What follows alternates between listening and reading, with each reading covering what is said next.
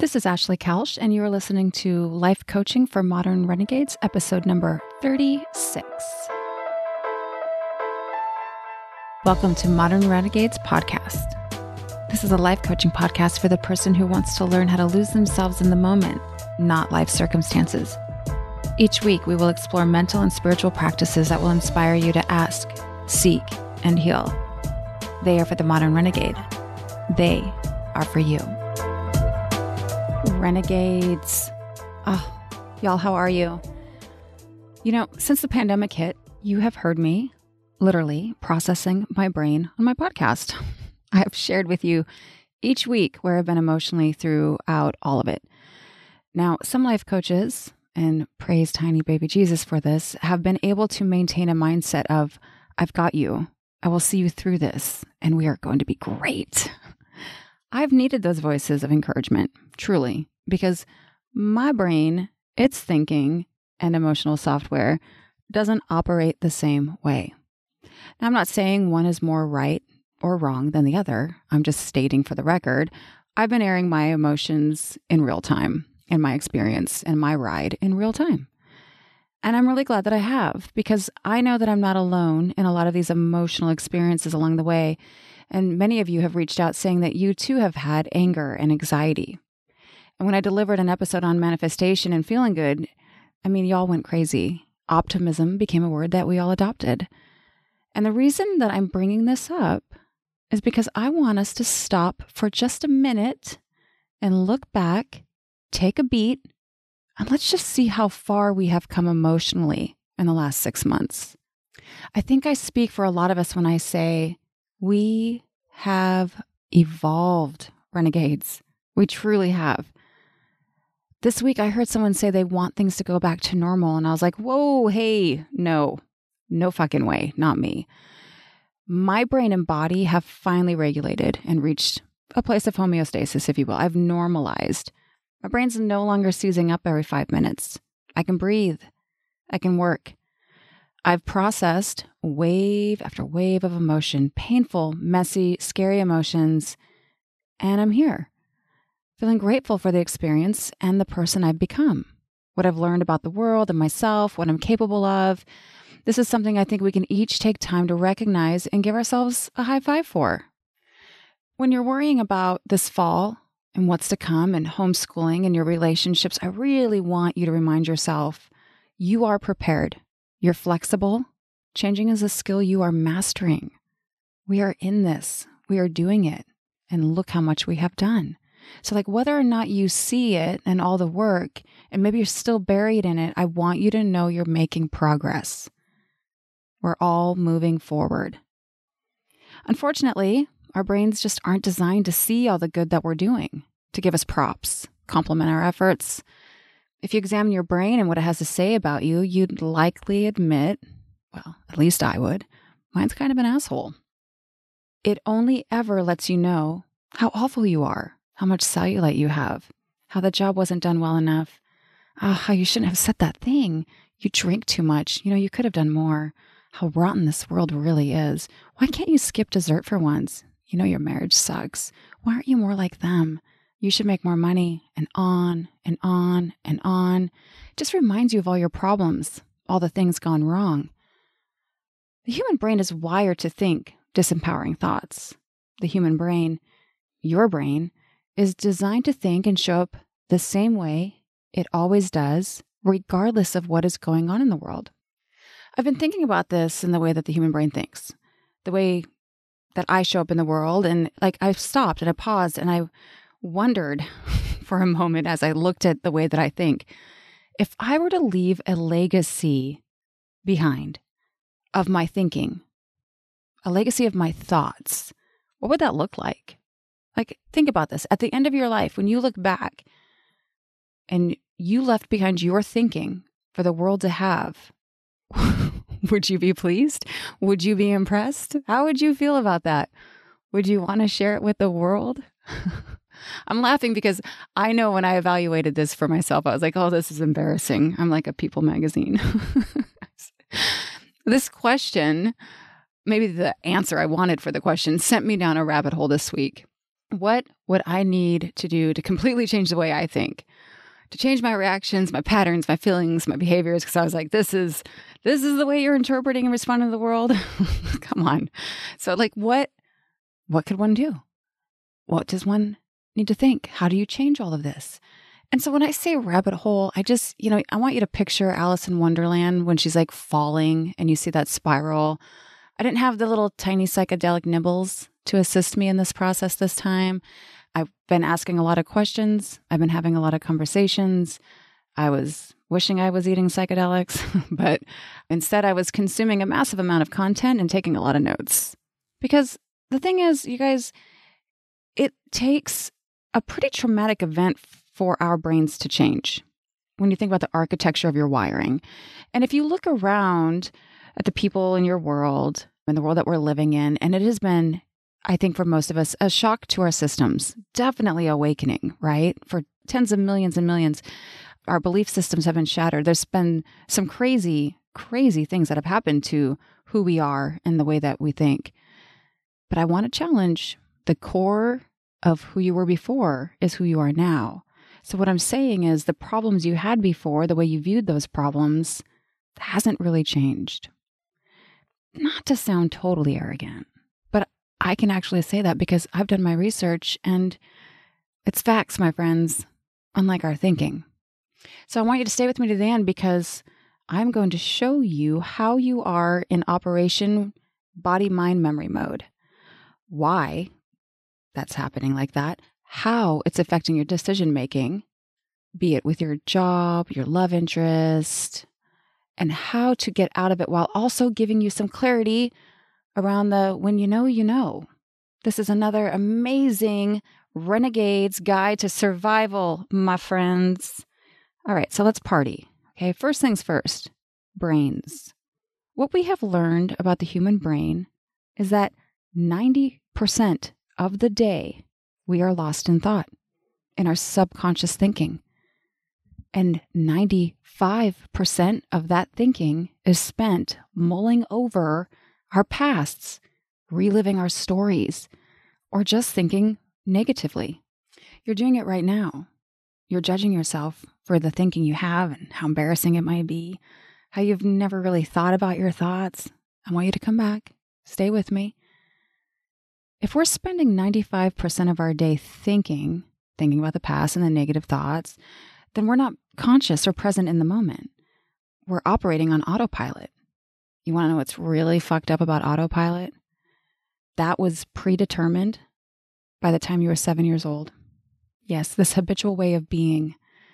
It turns out that our brains are in what is called a theta state, meaning hypnotic state, and it absorbs the people and the environment around you to form your beliefs and behavior. And there is literally no way around it.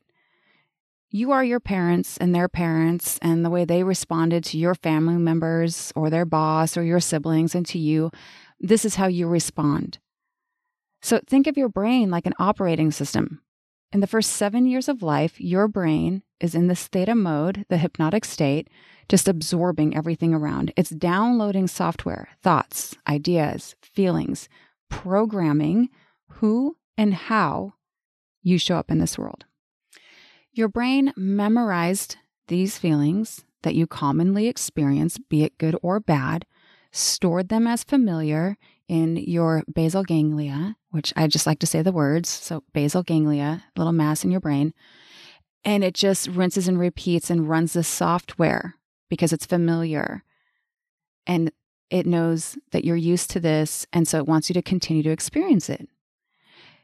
Your brain downloaded the feelings that came with the thinking, and the thoughts that you kept thinking became the beliefs. Your body and mind run off the memory of the software. You keep thinking and feeling the same way, showing up in the world. And though the circumstances, the people and the places and the things, they change, your thinking and feelings about those things don't change. We are creatures, literally, of habit. Obviously, as you get older, your brain enters a state of consciousness, but the software is downloaded.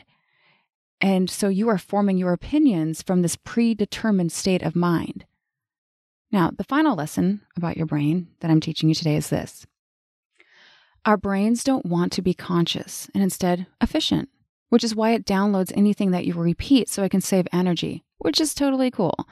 But not really, because this means we're not paying attention. We are, again, lost in thought 95% of the day, running off a software program, just cruising along. But here's the kick in the dick 95% of that thinking is spent negatively feeling in the past. We only spend 5% of our life thinking consciously, with and on purpose. 5%. Do you know what this means? We have a shared universal problem, renegades. Not the pandemic. No. Our shared problem, this universal problem, is our thinking. Which personally, I'm really embracing the idea that we're in this struggle together. I was kind of relieved to know that this is just the way the brain works, just the way all of them are. Kind of makes me think we got a little bit of our work cut out for us. If you think about the way the human brain is programmed, it's really no wonder we feel at war with ourselves sometimes. I don't mean just the negative thinking and the negative byproduct that that offers in life, but when you find yourself making the decisions and they don't feel right to you, and then you do them anyway, I don't think it's a coincidence that we see such a high rate of divorce or career change, and college dropouts, what have you. When I look back at my 20s, I was literally doing what I thought I was supposed to do. By the time I was in my early 30s and twice divorced, wondering what was wrong with me, I figured out shortly after, like, I didn't actually ever want to do those things.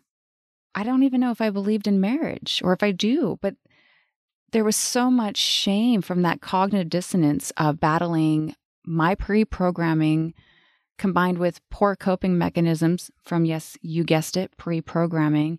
And that just led me down a path of destruction, which is super rad for all of us now that I'm 40 because I can guide all of the modern renegades home and save y'all some time and heartache. So here's what your work is for this week. And this is just part one because I do have some good news in a second, I promise. I want you to start watching your thoughts just in one area I practiced it with relationships when I started doing thought work a couple years ago. But you can do this with body, money, work, parents, it doesn't matter. Just start to see your thinking, how it makes you feel and behave, and the results that you continue to get. I want you to be brutally honest with yourself. Each day, drain your brain of all the thoughts. As I say every time, put them on paper. And if you can't just pick one area, dump all the thoughts out and then go back in a week after and just like kind of go through and see and reread, you'll pick up on a theme. And then ask yourself, where else am I showing up in life like this? When did this thinking start? Why do I think this way? Does this thinking serve me? Can I change it? How? What would I rather think about? What would I need to know to change my thinking? What's the feeling I get? How long have I felt this way? If I could change the way I felt, would I? What's stopping me from feeling this new feeling? Believe me when I tell you that addressing this micro topic in your life and this thinking, it will have a macro effect. The objective of this work is to identify your limited beliefs and programs that are disempowering to you. And then I want you to ask yourself Am I creating the life I want or the one I was programmed to have? And start creating. This is where things get fun. You see, our conscious mind is our creative mind. We access it through our prefrontal cortex. The prefrontal cortex, our modern brain, is where our desires and our wishes and the capacity to manifest the life we want is. This is the problem solving part of our brain. Why we are not taking up residency here, Renegades, I do not know. When I think of my prefrontal cortex, I imagine going there. I'm like, it's so posh, it's so chic and luxurious and cool. Living in our preconditioned program quarters makes you think you can't afford to go there. You're just not good enough. They'll know you're a fraud. Lies, lies, lies. It's high time we override this old software program. I mean, we might even consider an all new operating system because the software we want to run might be too advanced. Now that we're waking up, you have to know that your brain is going to want to default to this OG software. It's just the way it is. One of the three ways to change and update the software, to change your way of thinking, is to create new neural pathways, aka neuroplasticity, which is by repetition. You have to repeat new thoughts and behaviors over and over again. You have to practice thinking and believing in a new way. The fake it till you make it, this is what we're doing. Another way is listening to theta music or doing hypnosis. So now that I've got you all thinking you're totally unoriginal and wondering if you've ever made a decision for yourself and questioning your identity, I would now like to inform you on a super fucking cool thing that happens when your essential self, your real you, not the social self we've been discussing, says, Hey, do this, go here. This is for you. These are the decisions that you've made that seemed maybe kind of crazy and out of nowhere at the time, but you went with it. And this thinking and this decision making is called the urge to merge. So, first of all, the name. I mean, obviously, how could I not share something like the urge to merge? Second, it's so juicy. Let me just tell you, this is from Martha Beck, who I've been talking about recently. She says, There is a response that the essential self may create when it wants you to move closer to your North Star, aka home. It's an intense, almost chemical reaction that comes out of nowhere and makes some person, place, or thing so attractive to you that for a while you can't think about much else. I think of the urge to merge as a physiological opposite of the fight or flight reaction. It creates a whole array of physical conditions that aren't under our conscious control. For example, when you're looking at something you find interesting and appealing, your pupils will dilate as though your eyes are trying to take in more of what you're seeing. Your pulse rate may quicken, but instead of panic, you feel a flood of euphoria and desire. I'm sure you already know how your body responds to flat out lust, which is one of the strongest manifestations of the urge to merge. The urge to merge may indeed be the initial impulse that draws, say, two lovers together, but it isn't the same as a real relationship. It burns bright and very hot, but it doesn't last. It will pull you towards someone who can help you get on your true path, then disappear, leaving you to do the much less intoxicating work of long term human interaction. It may also be directed at people you've barely met who would be totally unsuitable as romantic partners. This isn't just romantic, lusty chemical romance feelings drawing you to a potential person or interest. The urge to merge can happen when you meet someone who maybe has a job that you find fascinating or has a long hidden desire that you've wanted to pursue. Are you feeling me on this, you guys? It could be you suddenly obsessed with a new hobby or activity. It's your essential self saying, Hey, this, more of it, please. So finally, she says, You're more likely to experience these sensations when you're at a changing point, crisis, loss, transformation, and growth. Can you say pandemic 2020? These things weaken the grip of the social self and they demand some quick decision making for your essential self. The urge to merge is your essential self calling you home. Okay, so that all sounds amazing, right? Like, give me a booster shot of that so I can find my way home. This chemical response, this urge to merge, this waking up, it's bringing you into consciousness and out of your subconscious slumber. But let's pause for a moment shall we? How do we know if we're experiencing this urge to merge? How do we know it's not our brain and body operating from memory? It's sleepwalking state of operation. When I was telling my friend about the urge to merge and how it can be like a man crush, so to speak, like you see someone, their job and their life, and he was like, Hey, did I ever tell you how I ended up becoming a pilot? So he tells me this story. He was like 10 years old, maybe 11. He was riding his bike out by a field when he saw a small plane land. And he was really intrigued. And so he rode his bike over to the plane. and when he got there, there was a blanket out and this man and woman. And he made it clear this woman was beautiful. And they were having a picnic. The woman saw him and got up and she started talking to him.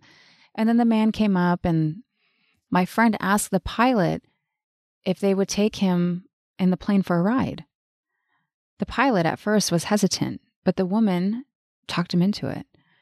It was only a two seater plane, so my friend ends up sitting on the lap of the woman while the pilot takes them up.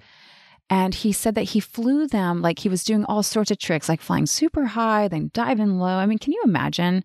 My friend was losing his mind. afterwards, the pilot asked him if he was serious about wanting to fly planes. And he said, Yes, sir.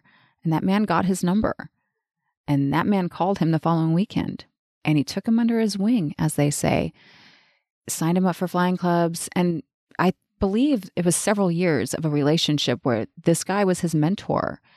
And my friend saw him and the life he had and all of the things. Like, if you really just take and just picture all of that, a lot of it was like he sees this plane land.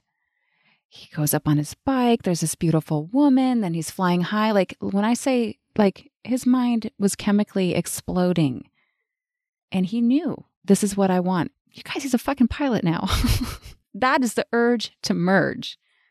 To get to know your essential self, you want to spend some time exploring when you've had these experiences, these moments of complete passion, desire to pursue a hobby, a relationship, a goal, and ask yourself, what qualities about my personality stand out? What characteristics do I notice about myself in those moments? In what ways was I thinking differently? How did I feel? What was my energy level like? What was I doing? How was I unstoppable? Get familiar and intimate with you when you had this urge to merge. There's no mistaken passion, renegades. When you experience it, you know it, right? So, like Joe Dispenza says, when you're living in survival, you're trying to control or force an outcome, a result. That's just what our ego does. When living in an elevated emotion of creation, you feel so lifted, you would never try to analyze how or when a chosen destiny would arrive. You trust it would happen because you already experienced it in the mind, body, thought, and feeling. You know that because you feel connected to something greater. Take time to see the legacy of your thinking. Examine those thoughts.